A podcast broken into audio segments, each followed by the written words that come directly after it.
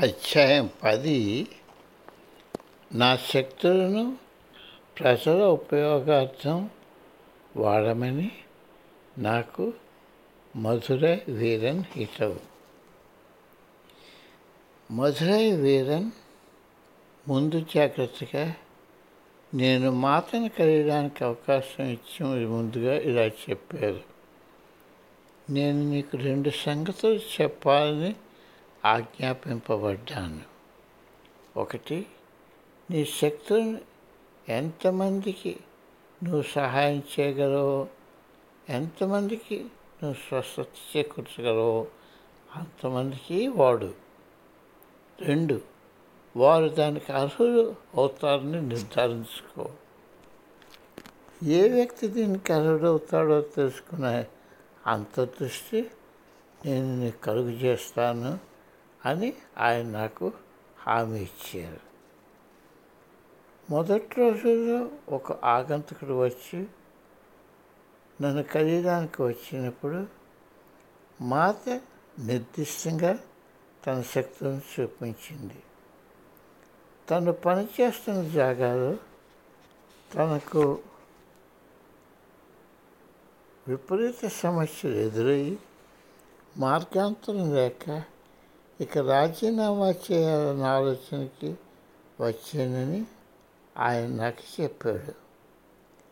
ఆయన బంక్సర్లోని దేవాలయానికి వెళ్ళి దీనిని ఎలా పరిష్కరించాలని ప్రార్థన చేశాడు.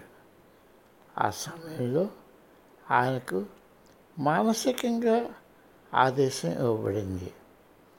తన మనసులో అతడు నన్ను వచ్చి కలియమని ఆలోచన తట్టింది.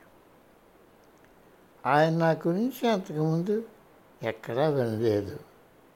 ఎలాగో కష్టపడి నా ఆఫీస్ ఫోన్ నెంబర్ సంపాదించి మా సెక్రటరీని కలుసుకునేందుకు సమయం ఇవ్వమని కోరాడు.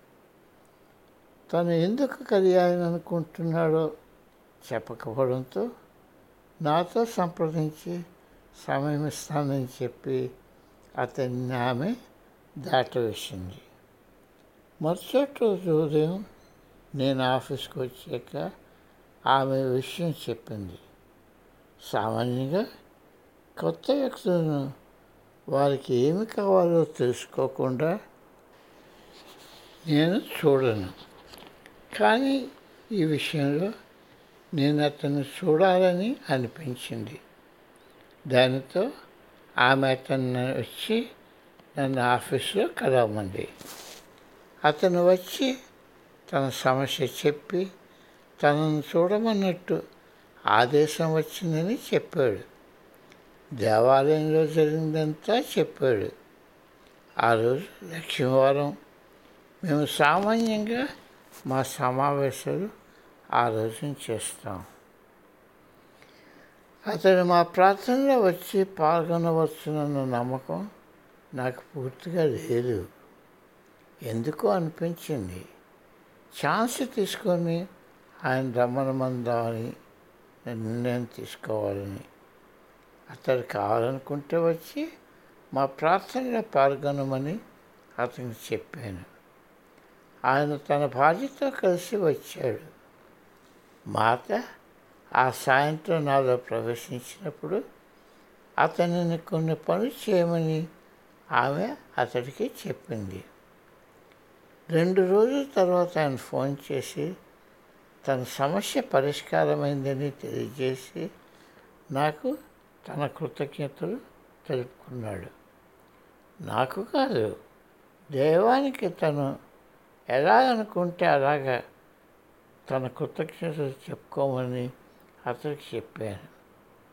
ఆ పెద్ద మనిషి మాత అనుగ్రహం పొందే అర్హత ఉన్నవాడు అయి ఉంటాడు.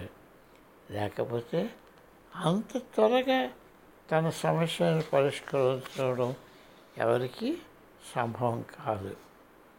ఈ జీవితంలోనూ లేక పూర్వజన్మలోనూ అటువంటి ఆశీస్సులు పొందడానికి ఆయన ఒక మంచి కార్యం చేసి ఉంటాడు.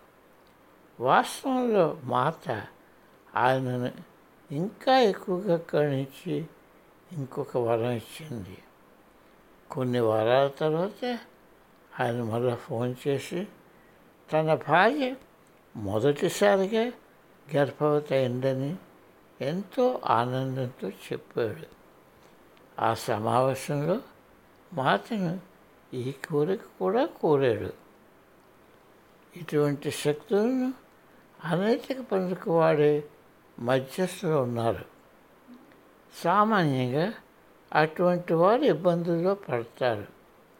ఎటువంటి ప్రలోభాలు వచ్చినా నాకు మాత ప్రసాదించిన శక్తులను దుర్వినియోగం నేను చేయను.